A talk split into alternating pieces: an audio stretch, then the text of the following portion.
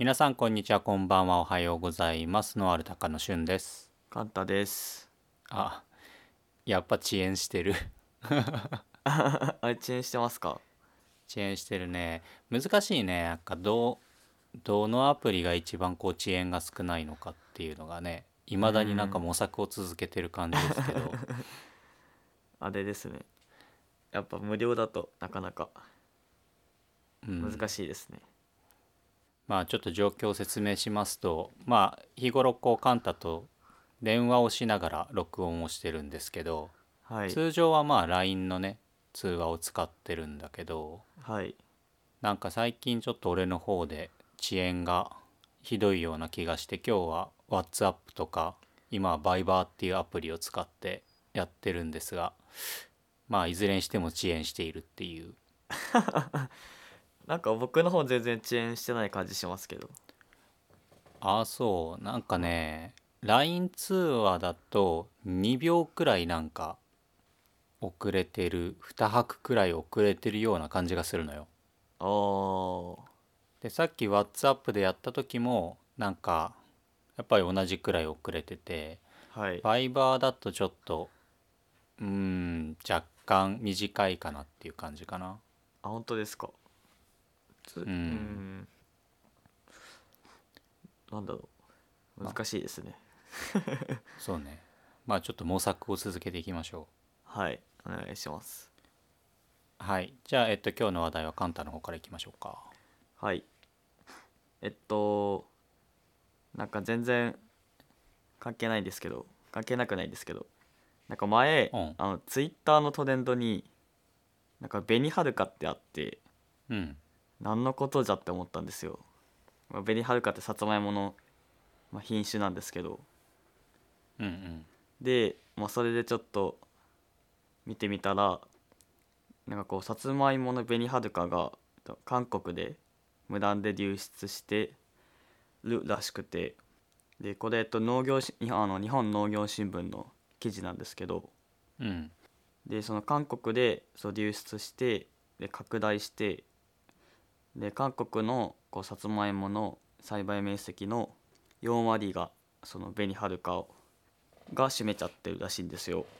あ、全体、韓国で栽培されているさつまいもの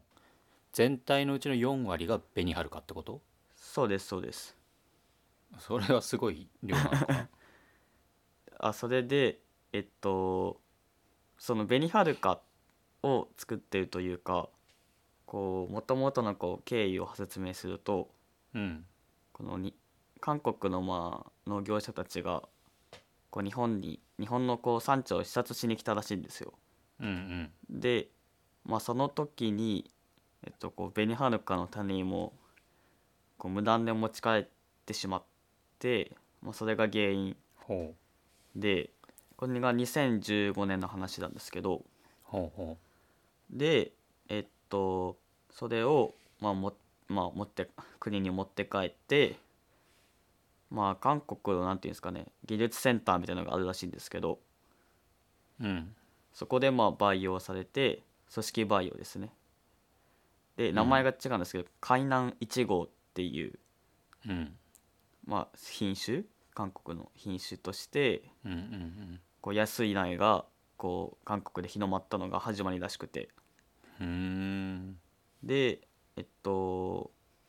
まあ、にせんじゅうごねんから日々経ってちょっと古いんですけど、にせんじゅうはちねんだと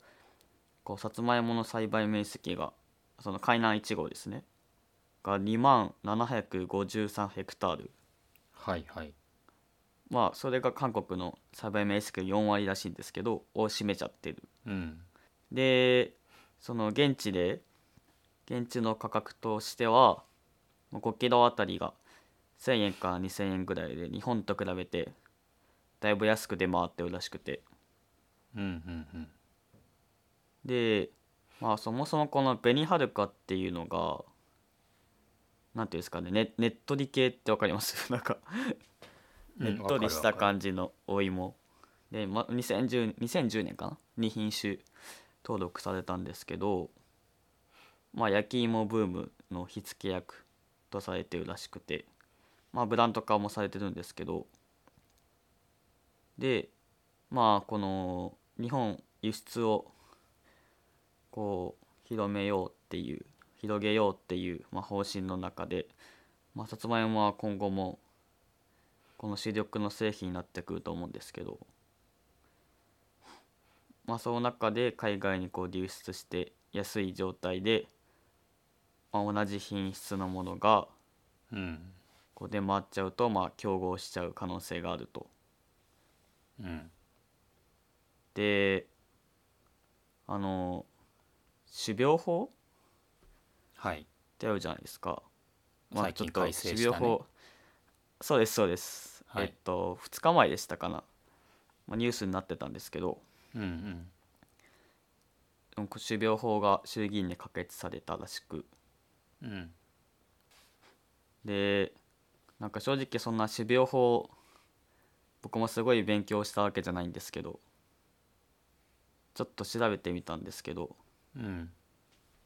結構あれなんですね、日本の品種が海外に出回ってるんだなって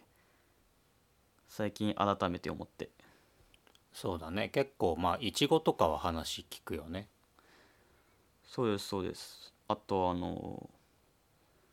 あれですよね、シャインマスカットとか。あ、そうだね、イチゴとかブドウは結構まあやっぱりそれだけこう付加価値があるから、まあ、他の国も注目してるっていうのはあるし、やっぱりその日本のイチゴがすごく品質が高いっていうのは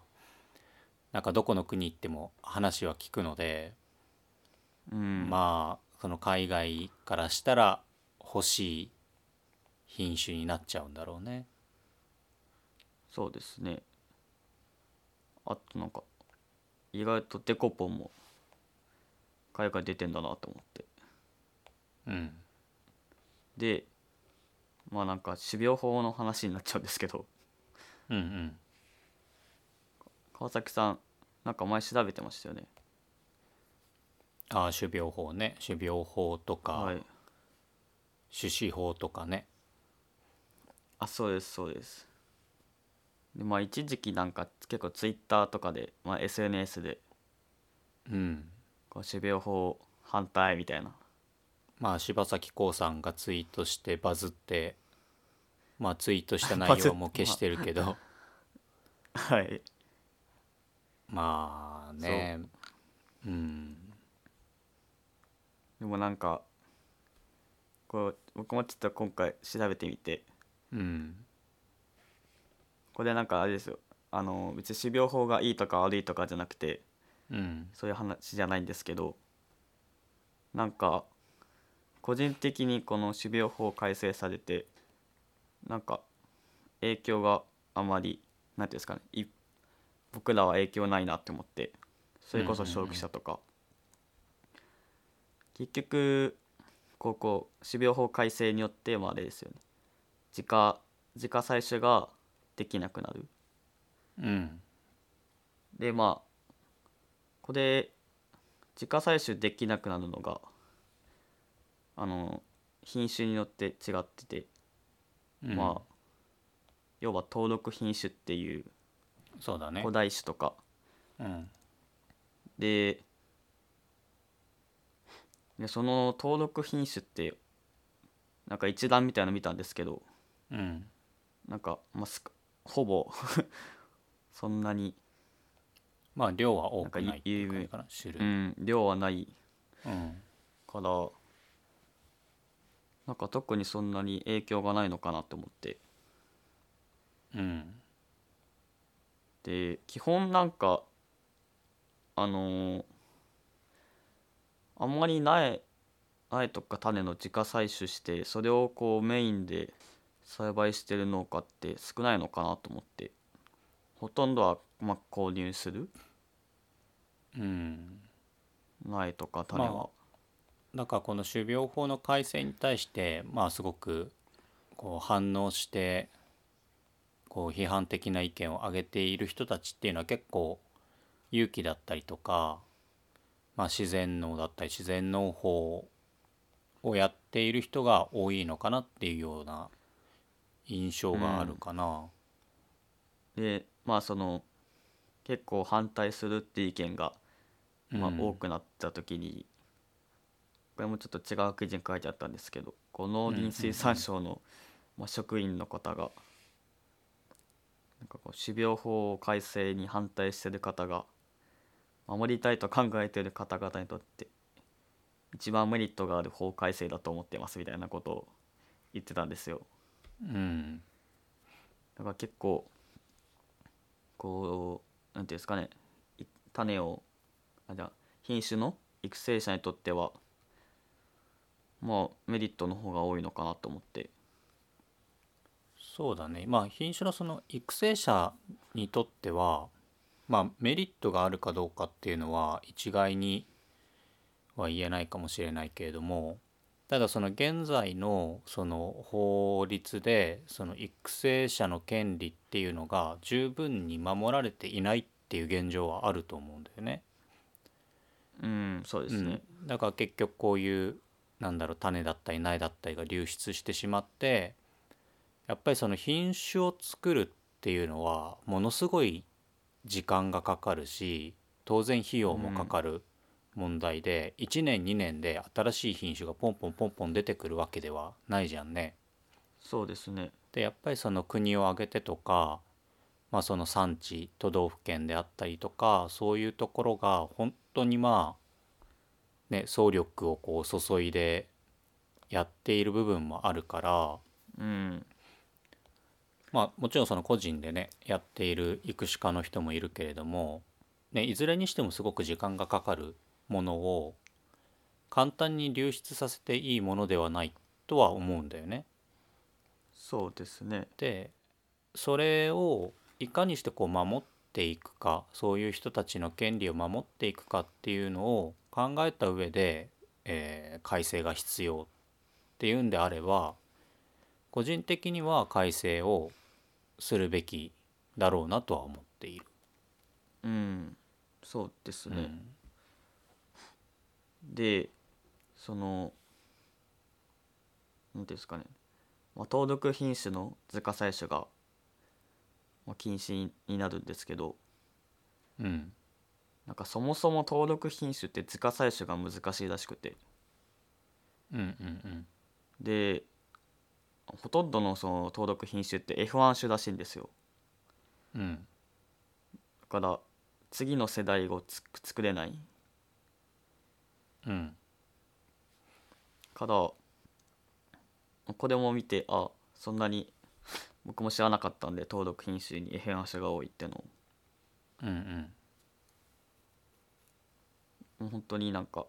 まあ、影響が少ないのかなとは思ったんですけど、うんうんうん、まあその今回のその紅はるかにとかもで、その紅はるかその今この気づいた段階でこの韓国に抗議をする、うんうん、をしたんですけど、なんかその海外で紅はるかっていう品種登録するにはこう栽培されてからよねん以内じゃないとダメらしくて、うんうん、なんでまあもう過ぎちゃってるからできないみたいな、にせんじゅうごねんにそう栽培されちゃったので今この段階だと、なんであ、まあはいはい、なんですかね、海外でこう育種権をその紅はるかのこの育種権をこう使うというか行使するにはなんか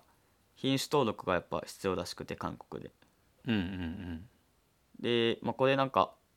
国際条約で決まってるらしくて、うん、でまあほとんどのその国がこの譲渡、まああれですね、渡ってからよねん以内しか品種登録ができないっていうふうにその条件として入れてるので、うん、まあ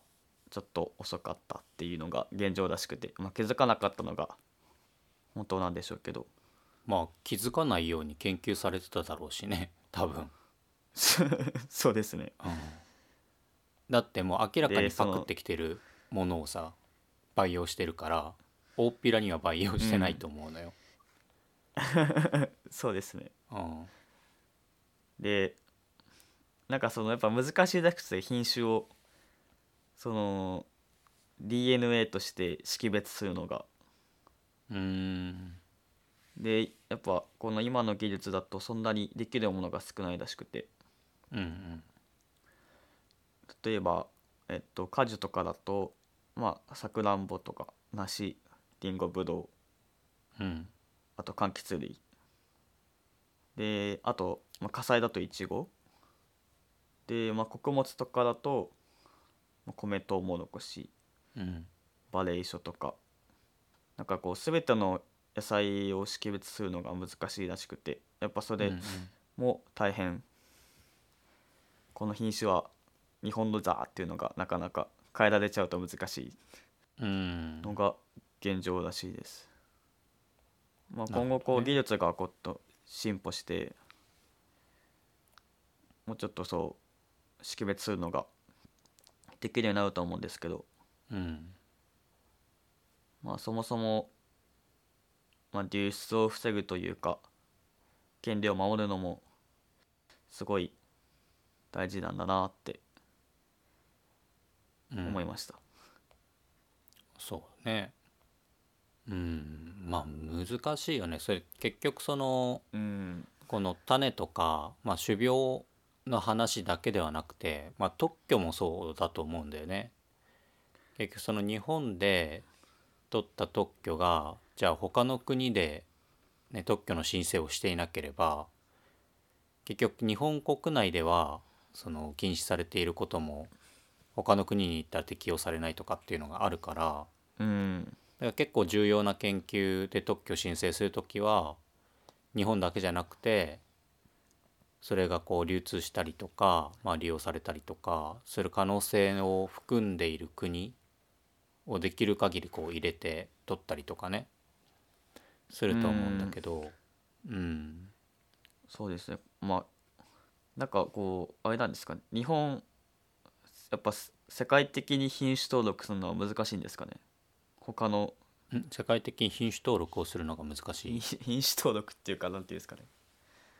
まああれか、そもそもこう日本で品種登録はするじゃないですか。うんうん、それをこう海外でも同じように品種登録できないかなと思って。あ、でもできるけどそれがなんだろう、譲渡してからよねん以内っていう話でしょ。そうですよ。ってことはなんか日本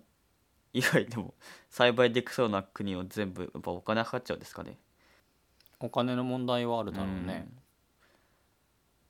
うん、品種登録って。まああとはその今までそういう品種が流出するってことはまああったけれども、なんだろう、そこまでこう お,、うん、大きな問題になってなかったわけではないだろうけど、まあ、最近そういう品種とかなんだろうそういうものがこう流出しているっていうのがどんどん問題が大きくなってきてるから今こういう議論になってると思うんだよね。ああ、なるほど。うん。まあ確かに。だから今まではそこまでの議論に至ってなかったっていうところなんじゃないかな。そうですね。なんかこう種子法とかも変わ肌廃止か、うん、あれも種子法は廃止、あれもにねんまえとかですよね、うん、確か、うん、なんでそのとここ最近いろいろこうまあ種とか苗のことについての法律が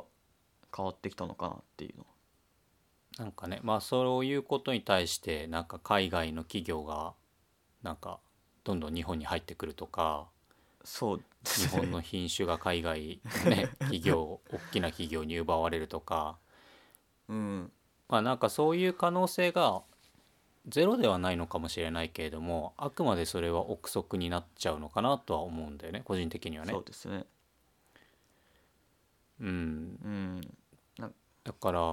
まあ将来的にそうなる可能性はあるかもしれないけれども、なんか今それを議論するのはなんかちょっと違うのかなっていう気もするし。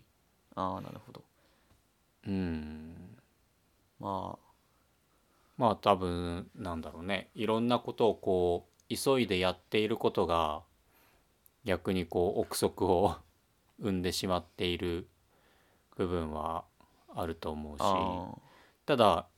ね、あの急がなきゃいけない問題ではあると思うんだよね。この、えーと、種とか苗とかの流出を防ぐで育種者の権利を守るっていうことは、そうですね、本当になんかなるべく早く進めなきゃいけない問題だっていうのはあると思うんで、うん、まあ、だからといって議論をすっ飛ばすような形をやってしまうと問題にはなるので、そうですね、そこら辺のね手順は、まあ、国の方もちょっと考えなきゃいけないかなとは思うけど、うん、うん、だからそういうなんだろうな、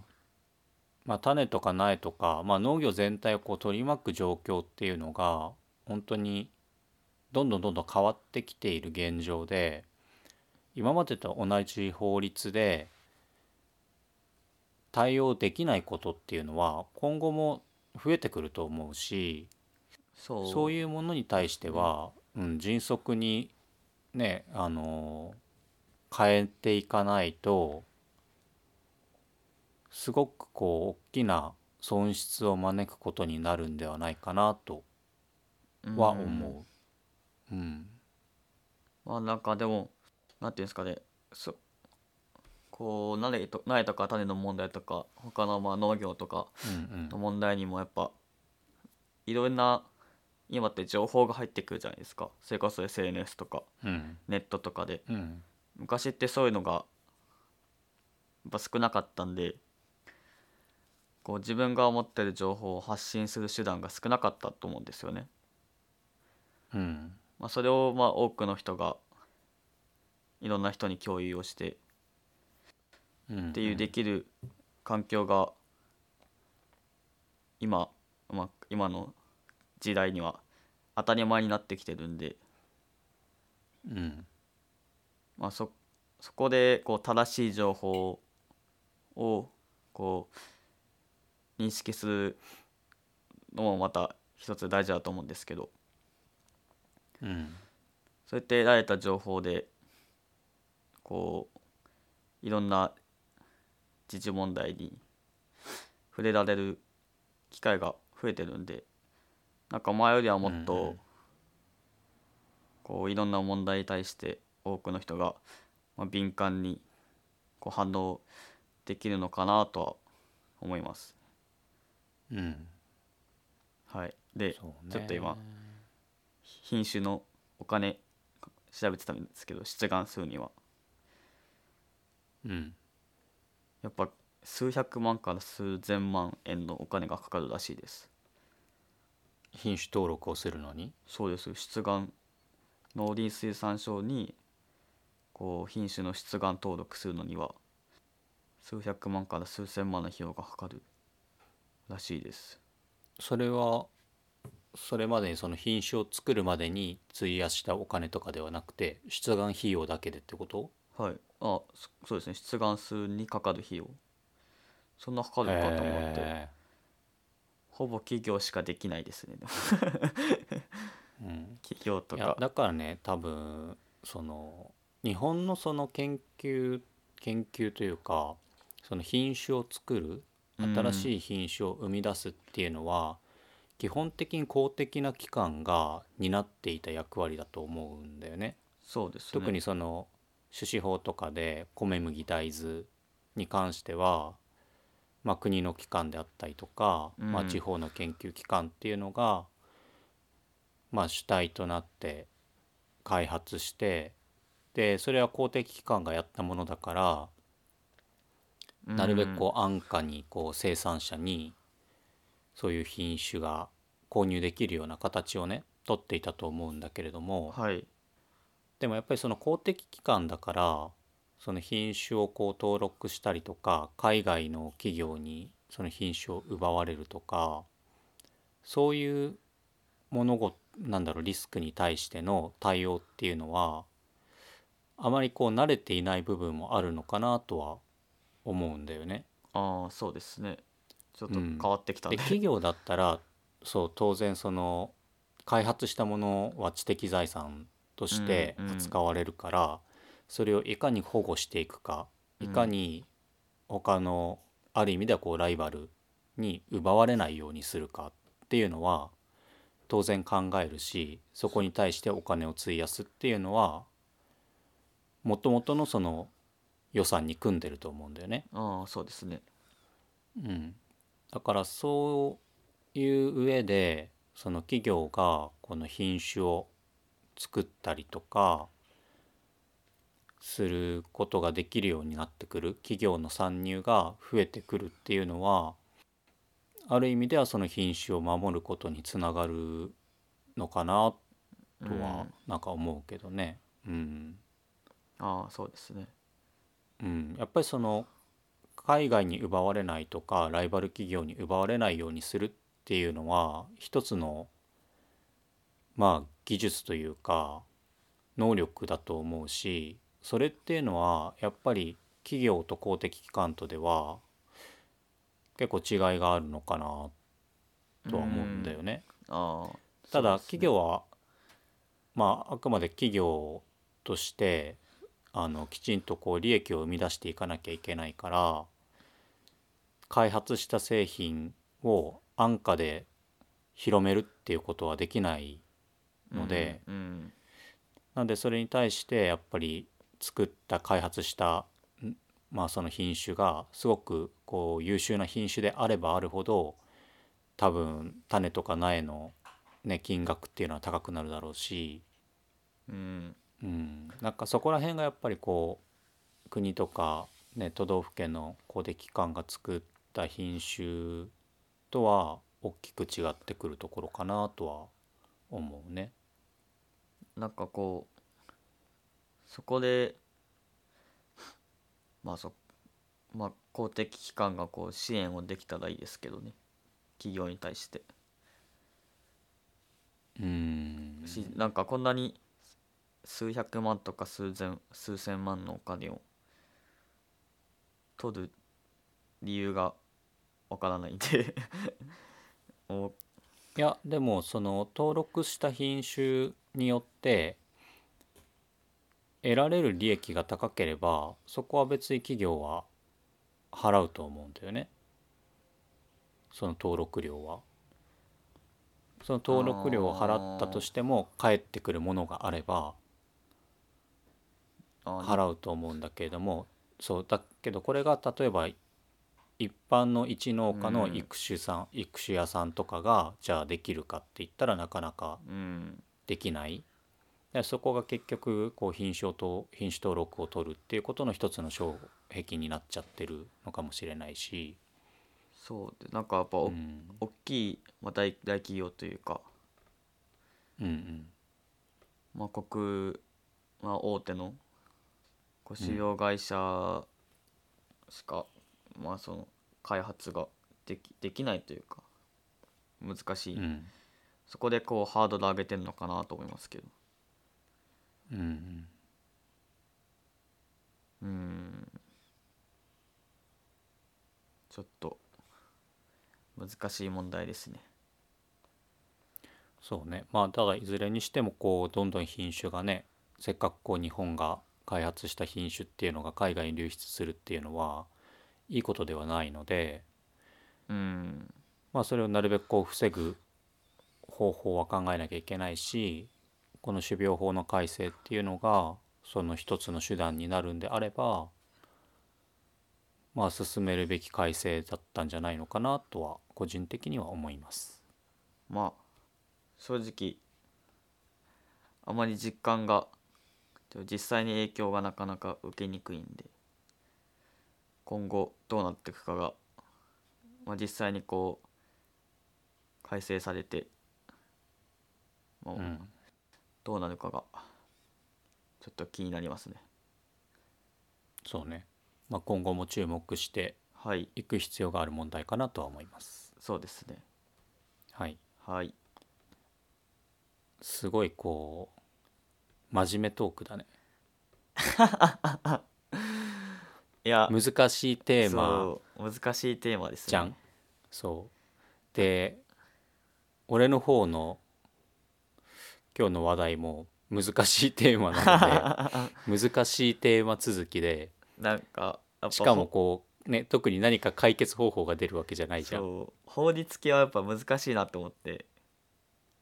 ああ、まあ ね, ねこうなかなかこう、うん、読んでても分かんないし。種苗法の改正の見たんですけど、うん、農水産省のなんか言葉が難しいなって思って、うん、やっぱこう誰かがこ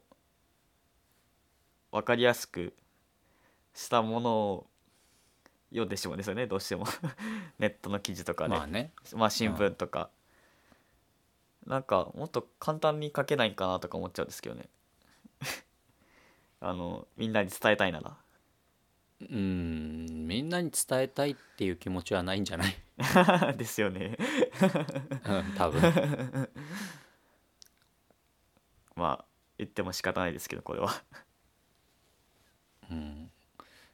あとやっぱなんかこういう法律関係ってその解釈を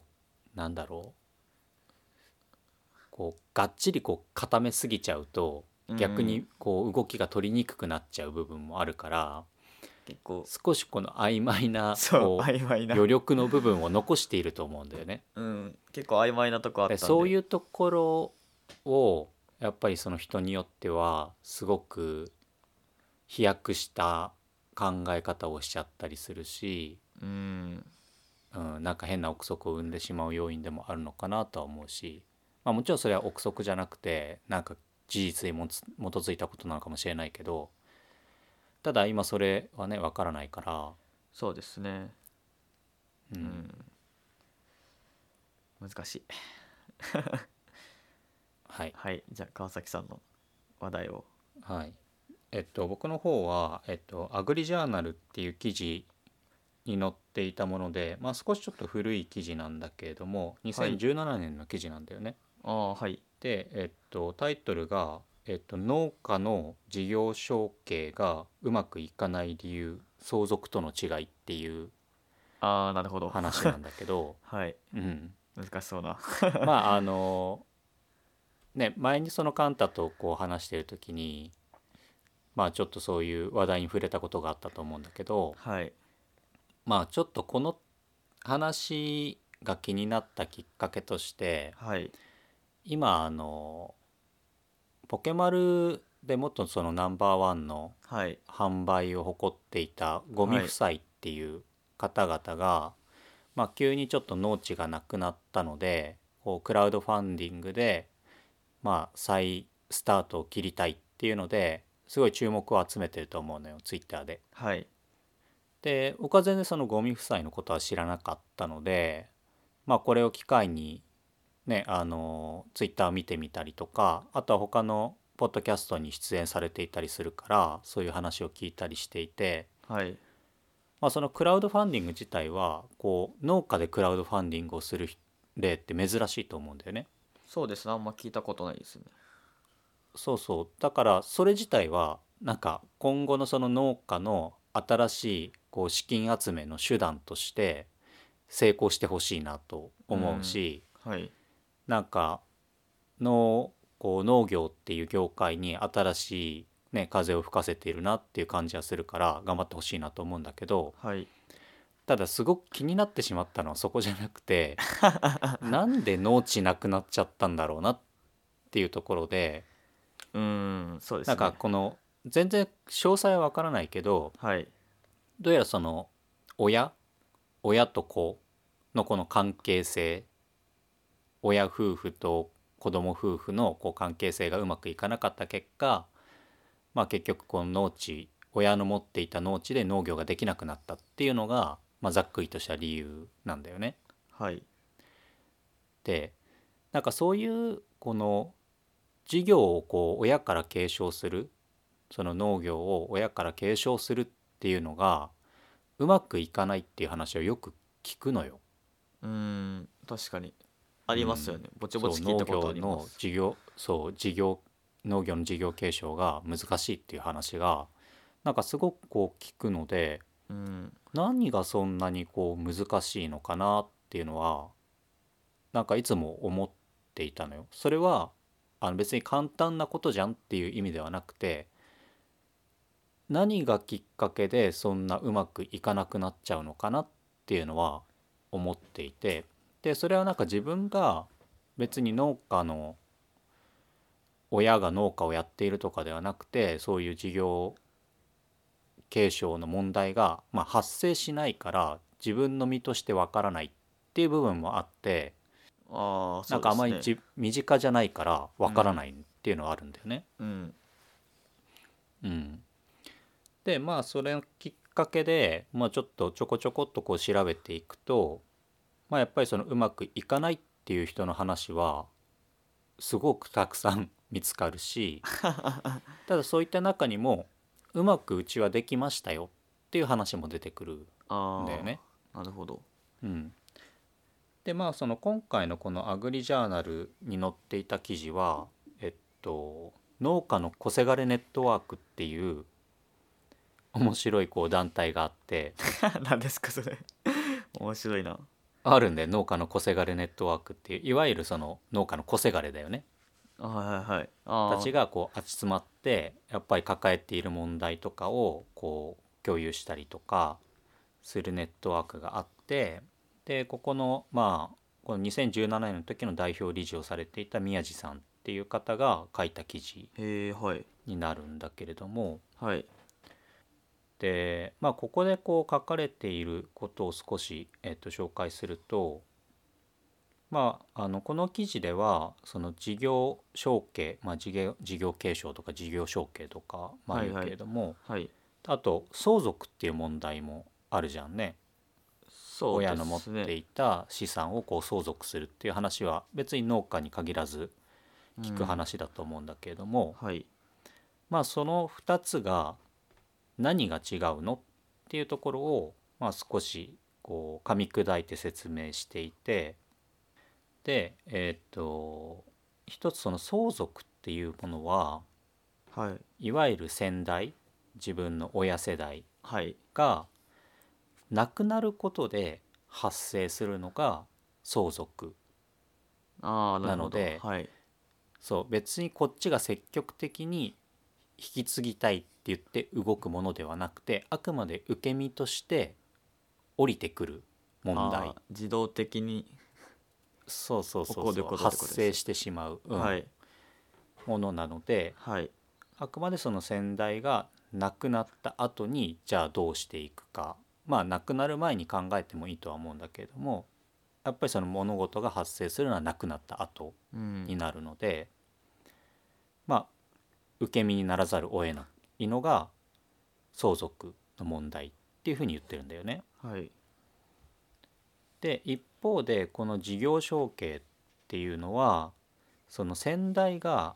生きているうち、元気に生きているうちに完了させるもの。ああ、はい、うん。要は死んじゃったら引き継げないじゃん。そうですね。親父が何の仕事をしていたか分かんないとか、どこからどこまでがうちの土地か分からないとか。はいはいはいあまあ、それは調べれば分かるかもしれないけど、はい、そうだから先代が元気なうちにきちんと話をして引き継いでいくものが事業承継だという、この違いがありますっていうことを言っているんだよね。はい、なのでこのことを理解していないと、そういう事業承継を先代が元気なうちにすることなく、亡くなって相続っていう形で降りてくるまで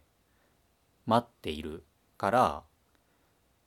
例えばその親父が生きているうちはすごくうまくいっていた農業法人が亡くなった途端にガタガタって崩れてしまうとかっていうのは、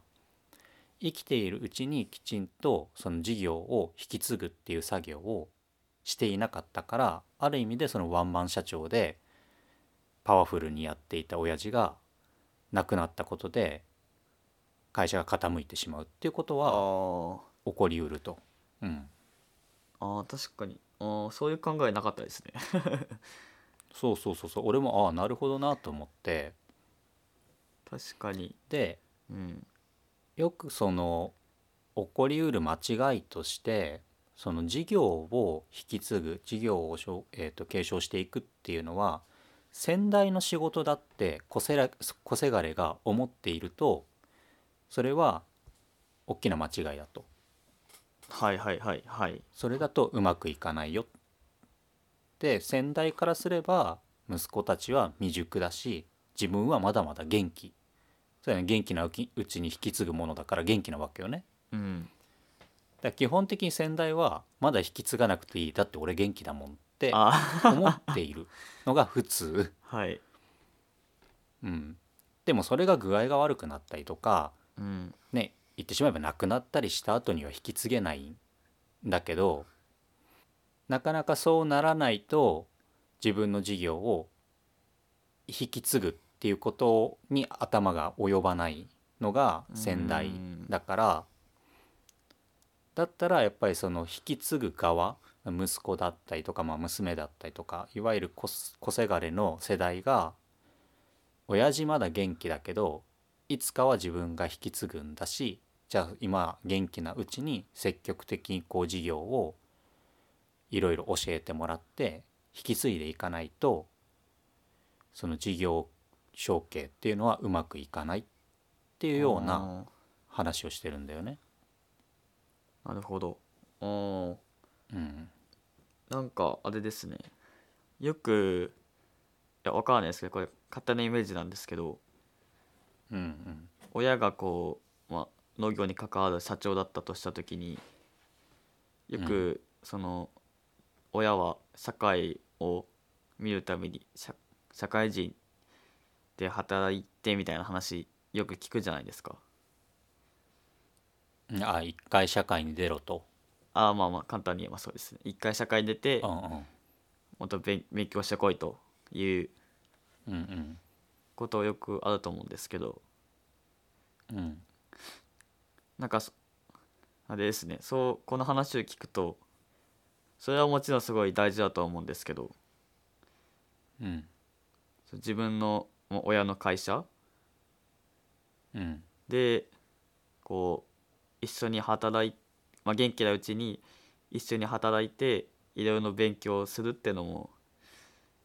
こう事業を継承するには大事ってことですよね。うんうんうん。まあその一回その外に出て何かその自分の家の仕事だけではないスキルを身につけてほしいとかっていうことをその先代が言ってるんだったら、その先代は引き継ぐつもりがあると思うのよ。ああ、そうですね。うん。だから多分そこまで大揉めすることはないのかなとは個人的に思っていて、でここで多分問題になるのはなんだろう、引き継ぐつもりはあるんだけど引き継ぐのが当然だろって思っている農家の先代だったりとか、ああ、引き継ぐ、あとはそう、なるほど、うん、いやお前は農家の息子なんだから引き継ぐのが当たり前だろ、はいはいはい、そんな世間に出て何かスキルを身につけるとかいいから、とにかく俺と一緒に仕事をしろと、はい、で俺が亡くなったらお前がやるんだぞって思ってるのが結構多いパターンなんじゃないのかなと思うんだよ。そう、確かにそうです。あ、そうですね、うん、まあ当たり前みたいになっちゃってますよね。長男だからみたいなそうそうそうそう、うん、お前が継ぐのが当たり前なんだよ、うん、でまあそうなった時に、まあ、別に農業やりたくもないけど、まあ、親がこう言ってるからじゃあや、まあ、手伝っとくかというなんかすごく受け身でやってって、それこそ親父が死んだからじゃあ次自分がなりますっていうずっとこう受け身、はい、で居続けるんだったらそれはそれであまり問題にもならないと思うのよ。そう、そうですね。そのそう受け身でずっと仕方なしでやってるから、うん、そのままやってたこと引き継いでるだけですからね、うん、そうで多分問題として結構大きくなっちゃうのは、その引き継ぎたいと結構こう前のめりになってこう農業に取り組もうとしている世代とその先代っていう構図が結構なんだろう、うまくいかないというか揉めやすいのかなと思っていて、えっとせ先代は引き継ぎ、そう先代はまあ農業をやってて、まあ引き継ぎ、先代のスタンスはちょっと分かんないけど、まあ、引き継いこうとも、まあ、引き継がなくても、まあ、別にお前の好きにしたらいいよみたいな、はいはい、でそのなんだろう、個性枯れ世代は、はい、個性枯れ世代が結構積極的に引き継ぎたい、農業で俺は頑張っていきたい、あで思っているパターンが揉めるのかなと思うの。親の経営に口を出すとかそうだ、いや親父は全然分かってないと、はい、俺はもっとこういうことをやりたいんだと、はい、思っていて、それをこうきちんとこう相談をする機会を設けないままにいろいろ動き始めると、親父としては面白くないよね。まあそうですねまだ俺はやるんだってことですもんね。そうそう、まだ俺はこんな元気でやってるしいや名義俺の土地だし、うん、それも例えばね、その親父がじいさん世代は例えば農業やってなかったとかね、はいはい、あ一代農業やってたとしてもすごくこうなんだろうなんだろうな、まあ、古いというか、うーん昔ながらのこうやり方でやっていたりして、あまりこう新しいことを積極的に取り入れないでやってきた人とかね、はい、そういう人たちはこう息子たちの世代が新しいことをやりたいっていうことに消極的になりがちなんじゃないのかなと思っていて、はい、そういうパターンを多分かなりがっつり話し合わないと、うん、なんかすごいことが揉めるんだろうなっていう気がするうん、まあ多分先代は自分が一代で築き上げたっていう自負があるでしょうね、うんうんうん、自分がここまで作った会社だっていう、特にねなんか事業がこう大きくなってきたりとか、まあどっかのタイミングで法人化してたりとか、うんうん、なんか別にこれってその農業だけの話じゃなくて、結構そのなんだろう地方の中小企業のなんだろうこう事業を引き継ぐっていうのも同じような問題って起きてると思うんだよね。それこそ一代で会社を立ち上げた創業者が二代目に引き継ぐ時っていうので結構揉めるっていう話も聞くし、うんうんうん、確かに。で揉めるっていうのは、はい、なんかやっぱりどっちも本気だからだと思うのよ。そうですね、うん、その事業に対してね、うん、確かにどっちかがどっちでもよかったら何も揉めないですもんねそうそうそうそうそうだからその先代世代もさ、いや俺はもう農業やりたくてやってたわけじゃなくてすごい我慢してやってたと、お前が喜んで引き継いでくれるんだったら俺は引退したいみたいな感じだったら、はい、全然こう積極的に引き継いでくれると思うんだけど、はい、そうじゃなくてやっぱり自分はこの例えば米作りすごくこだわりを持って、でじいさんから引き継いだ、まあ、先祖代々守っていた土地を俺は守りながらやっていたんだと、はい、でちょっと事業も俺の世代の時に軌道に乗せて土地も広くしたと、うん、で今まで個人でやったのを法人化してはやったのも俺だと、はい、ってなったらやっぱり思い入れもあるし、うん、こだわりもあるし、うん、勝手されたらねちょっと待てよってまあ、なるのはね、まあ、親父の気持ちなのかなと。そうですね、分からなくもない、うん、なんかあれですね、難しいですねこれでも、あれあなんか、うん、それこそ先代がすごいなんていうんですかね、バリバリ俺が築き上げたって思って、うんうんうん、まだまだできるって思ってたらなかなか事業継承するのが難しいですねこれ、うん、なんかそういうって話し合って分かることもあるんでしょうけど、うん、なかなか話し合っても進まないことって多い気がして、だからなんかこの事業をうまく引き継げた人もいるわけよね当然、はいはい、でなんかそういう人たちの、まあ、記事だったりとかなんかツイートとかを見ていると、まあ、自分が就農してから何年経ったらもう引き継ぐっていう約束をしていたとか、あここまでやったらもう引き継ぐっていう話になってたとか、うんはい、やっぱりそういうなんか計画を立てて引き継いでいくのが、まあ、一番スムーズかなとは思うんだよね。あ先に約束をつけちゃうってことですよね。うんうんうん、まあそのためには先代世代が結構理性的な人じゃないとそうですねなかなか感情的な人に対してはこの理論は多分通じないんだろうけど、うん、なんかどうそういう人たちってどう思ってるんですかね。な何自分が例えばもう動けなくなった時にどうしようとか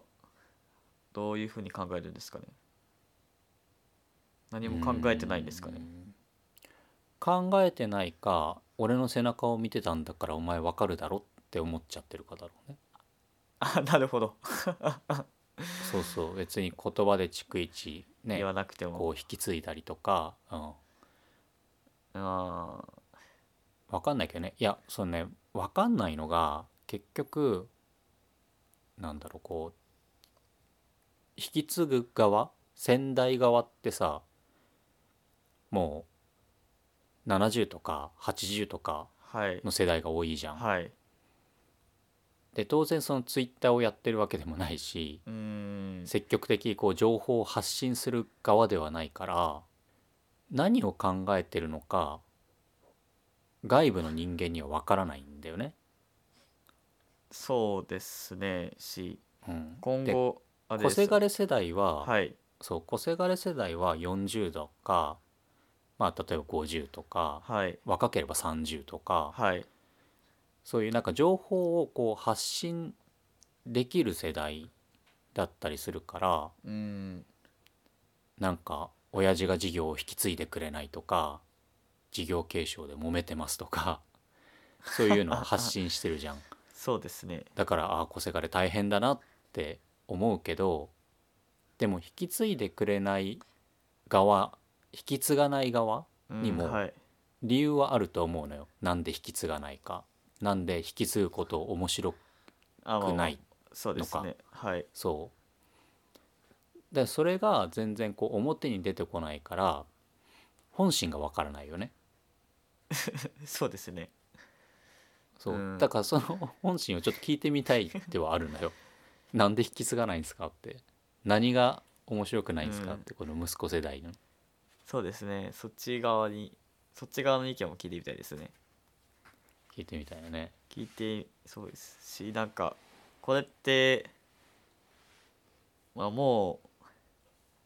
今僕もそうですけど今後起こり得ないことじゃないですか事業継承と親が事業してないと。あそうだね自分たちには、まあ、ある意味関係がないからこんなことを言えちゃってるっていうのはあるかもしれない、ね、そう今後起こりことがないからなかなかこう難しいですねその人の立場に立てないのが。そうだね多分今まさにそのね事業を引き継ぐことで揉めてる人たちからしたらいやいやお前らに何が分かるんだって思われちゃうかもしれないけど分からないのよ。いやもう分からない何が分かるんだじゃなくて何も分からないの何で揉めているのかが分からないのね。そうですねそこがまた難しい難しいよね、うんうん、まあでもなんかどっちにしろいや事業継承だけじゃなくて相続もそうですし、うん、結構もうだからニュースとかニュースとかテレビとかでも早くやった方がいいですよっていう、うんうん、元気なうちに、まあ、結構メディアとかでこう、うんうん、大きく出されてるんで、うんうん、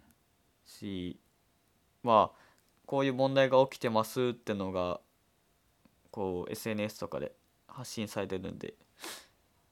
うんうんうんまあ、今後今後、まあ、何年何十年とか経つとこういう問題も、まあ、起こるとは思うんですけど、少なくなってくるのかなと思いますけど。うーん、どうなんだろうね。でね、うん、今ねたまたま近くにいたんで嫁を召喚しますはい、えっとまあちょっと元農業普及員の嫁なんで、こういう問題ってありました？事業を引き継ぐ引き継がない問題。引き継ぐ引き継がない問題より、なんかうまくいってない親子を見たことは何回かあるよね。それは 何, 何度うまくいってなかったの？うーんとスタートしたい息子さんが機械とかをやっぱり買いたいっていう話になって、うん、あ新しく、新しくね、その農業に就農した息子が事業をこう広げたいかったりとかで機械を買いたい、うんうん、まあ、親のが古いから、まあ、やるんだったら年齢的にももう新しいの買わないとできないからって言って、まあ、買いたいってなった時に親の持ってる負債だから、土地とかをは親のもので、機械とかその他もろもろ農業に関するものも息子さんにこう継承するんだけど、その時に、うん、その資産だけじゃなくて負債ももちろん事業としては継承しなきゃいけないから、まあ、お父さんが持ってるまだ返し終わってない借金とかまで全部背負わないといけなくなるじゃない、スタートの時点で、うんうん、自分がこれから買う機械の負債だけじゃなくて、あの親の負債ももちろんセットでついてくるっていうのを、まあ、ちゃんと親子で話し合えてなくて、うん、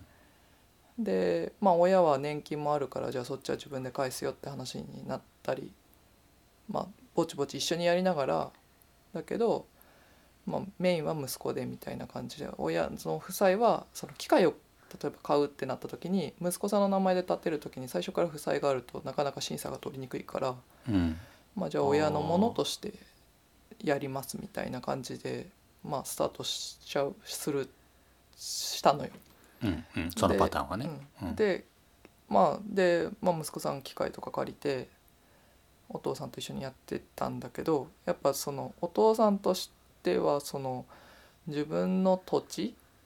を息子さんは息子さんはもう継承した、うん、で、まあ、教えてもらいながら俺がやっていくって思っているって思っているじゃない、うん、でだけどお父さんとしては負債は背負ってくれなかったのにとその土地とかを勝手にされちゃうっていうのでまあちょっと面白くなくなってきちゃうんだよね、だんだん。なるほどね。で借金がうまく返せないともますます面白くなくなっちゃうし、あっていうので揉めて、えー、っとその農業負債としてお父さんが持ってたから機械を買っ昔機械とか施設を建てたので、うん、農業負債として持ってたから、まあ、結局返せなくてこのままじゃだとちょっとまずいと、延滞でまずいと、うん、でじゃあ息子さんもちろんしょ背負うしかないから背負いましょうかっていう話であのの時に普及センターに来たことがあってね、で息子さんとしてはいや最初と話と違うというので、いやそこはそうは言ってもねって言って仲裁に入っ仲裁というか、まあ、うん、難しい話をになったことはね、うん、まあ、親子で話し合うしかないよねっていうとこなんだけど。なるほどね、うん、まあ、確かにそのね、あのなんだろうプラスばっかりを引き継ぐわけじゃないからね、うん、だからそういう意味でじゃあプラスの部分は引き継ぐけどマイナスの部分は親父の世代でやったことだから親父が背負ってくれっていうのはあまりにも話がうますぎる都合が良すぎますねだからなんかそういう時に個人事業としてやってるんじゃなくて法人化しているとかっていうんであれば、うんうん、少しその負債を背負うっていうのもさ一個人が背負ってるんではなくてその法人が背負っているわけじゃんね、うんうん、でそういう意味ではなんか事業継承をするんであれば法人化することを視野に入れてやった方がいいですよっていう話もあるんだけど、うん、あのそれをやった人たちがいて私がやったわけじゃないんだけど、うん、それをやってる人たちがいたわ。あの認定農業者のさ中でその家族経営協定っていうのがあるんだけど、聞いたことある？聞いたことあるかんた。確定協わからない。か家族の経営協定っていうのがあって、あ、まあ、法人化まではいかないんだけど、その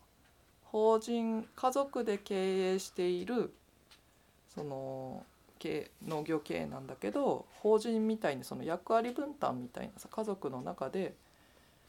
なんか役割とかそういう決め事をちゃんとその決めておくみたいな、うーん、協定書みたいなのがあって、まあ、普及センターが認定するんだけど、聞いたことあるかな？俺はない。なんかうっすら聞いたことあります。うっすら、うん、そうあんまり進んでなくてあんまりどうだ、うん、そう私のが新人の頃に班長とかやってたその退職間際の先輩たちの時にすごくなんか増やしましょうっていうキャンプなんか運動をして結構増やしてたんだけど、その時にやってた私が聞いてうまくいってたのは養豚の農家さんなんだけど、もうお父さんがすごいバリバリの う, うまくいってる乗せた経営者の方で、で息子さんに引き継ぐってもうろくじゅうごになったら引き継ぐってその人はもう家族経営協定の中で決めてて、で息子さんと一緒にやってたんだけど、もう引き継いだ途端にきっぱりもう身を引くっていうのを決めてて、うん、すごい。で息子さんはそう決まってたから、そのろくじゅうごになったらもう身を引きますとじゅうねんぐらい前にもう決めてて、でろくじゅうごになった時息子さんが確か50あ50じゃない40いく40代だったと思うんだけど、なんか息子さんもさんじゅうちょいくらいの時にもうお父さんはろくじゅうごで身を引くと、あの法人じゃないんだけどね、うんうん、決めてたから、うん、まあ心の準備もできて、お父さん本当にきっぱりと身を引いたから、もうそこからはもう自分がやるっていうので、息子さんの準備もできて、息子さんもちゃんとなんかうまくちゃんと、なんだろうな、親にいつまでも頼らない、頼らないし、ちゃんと自分の経営としてやっていくっていうのでうまくやってた、うんうん、っていうのもあったよ。なるほどね、うん、だからやっぱりこう引き継ぐ側も引き継がれる側も心の準備って必要じゃんね。だからそういう期間をこうちゃんと設けることで、まあ、うまくいくっていうパターンはあるよね、うんうん、そうね。で多分個人経営の農家さんとかってさ、なんだろう、悪いところはやっぱ話さないよね。個人経営の農家さんだけじゃないんだけど、悪いところって話しにくいじゃん、いくら家族であっても。まあ家族のことだからね。そうだから負債だったりとかさなんかどこどこの土地をすごい高く借りててとか、うん、なんかいろいろそういうのを後から知る知らされて、こんなはずじゃなかったみたいなことあるんじゃないかなとは思うけど。なるほどね。はい、ありがとうございます。特別出演でしたありがとうございましたまあね、でも今言うように、うん、確かにそのマイナス面だけじゃなくて、まあ、プラス面だけじゃなくてマイナス面も背負うとか、うん、あとはまあそれも含めて覚悟じゃんね、引き継ぐっていうことの覚悟だから、うん、だからその覚悟を決める期間は引き継ぐ側にも必要だし、引き継がせる側先代世代もなるべくそのね期間内に負債を減らしてあげる努力はしなきゃいけないしまあ経営としてはそうですもんね、負債減らしていかないと。うんうんうんうん、なんかそうですね、これは個人のパターンで多そうですね。うんうんそうだね、個人農家とか、まあそれこそ農家とかは多いと思いますけど、うんうんうん、やっぱ引き継ぐ方も引き継ぐで大変ですね。大変でしょう。なんか銀のサジとかでいろいろ考えるし、うん、負債を抱えてる息子に息負債を抱えてるって彼女に言ったら親が別れたみたいな話があったんで、うんうんうん、銀のサジの中であ, あったっけありがとうございましたまあ、そういうこういうパターンだろうなと思ってうんうんうんうんまあそうだよね。だってね、事業を始めた時点で自分も広げるんだったら借金しなきゃいけないのに親の借金もあるってさ、そうですね、なかなかのなかなかの重荷だからね。重荷。ただそのあれですよね、親が使ってた機械とか、まあ、倉庫畑が最初からこう手に入るというか、うん、いう面だと、まあ、その農業する上ではいいのかなと思いますけど、こう新規で始めるよりかは。でも買った時の費用がまだ残ってるっていう可能性もあるよ。いや、まねまね残ってたらあれですけどまあまあね、うん、まあゼロで買うよりかはね、うん、まあよりかは、あ、いい部分もあるだろうけど、まあいずれにしてもなんかいい部分もね、悪い部分も含めての事業を引き継ぐってことだから。そうですね、うん、そこに対してはやっぱり先代との話し合いはどうしても必要になるだろうし、うん、で、はい、さっきねうちの奥さんも言ってたように、なんだろう、マイナス面は引き継がないのにプラス面だけ引き継いで、で自分はやってるみたいな顔をされたらそれは気に入らないよねそうですねさすがにだからそう、うん、親に負債だけ合わせるのはちょっとあれですね。うん、働いてないのに借金を背負わせるってなかなかだと思いますけど、そうね、うん、まあなので、まあ、難しい問題だからね、ここでこう答えが出るなんてことは絶対ないし、そもそも自分たちは全く多分経験することのない話だから、そうですね、そうそうそうそう、はい、だからだいぶこう的外れなことは言ってるかもしれないけど、でも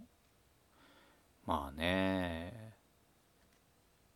なんでうまくいかないのかねっていう、その先代世代がどう思ってるかを個人的には聞いてみたいので、うん、もし俺先代ですっていう人がいて、珍しくツイッターをやってる人がいたらコメントをもらえると、ね、面白いかなと思うんで。面白いです、はい、ノータカのツイッターありますんで、はい、はい、じゃあちょっと今回は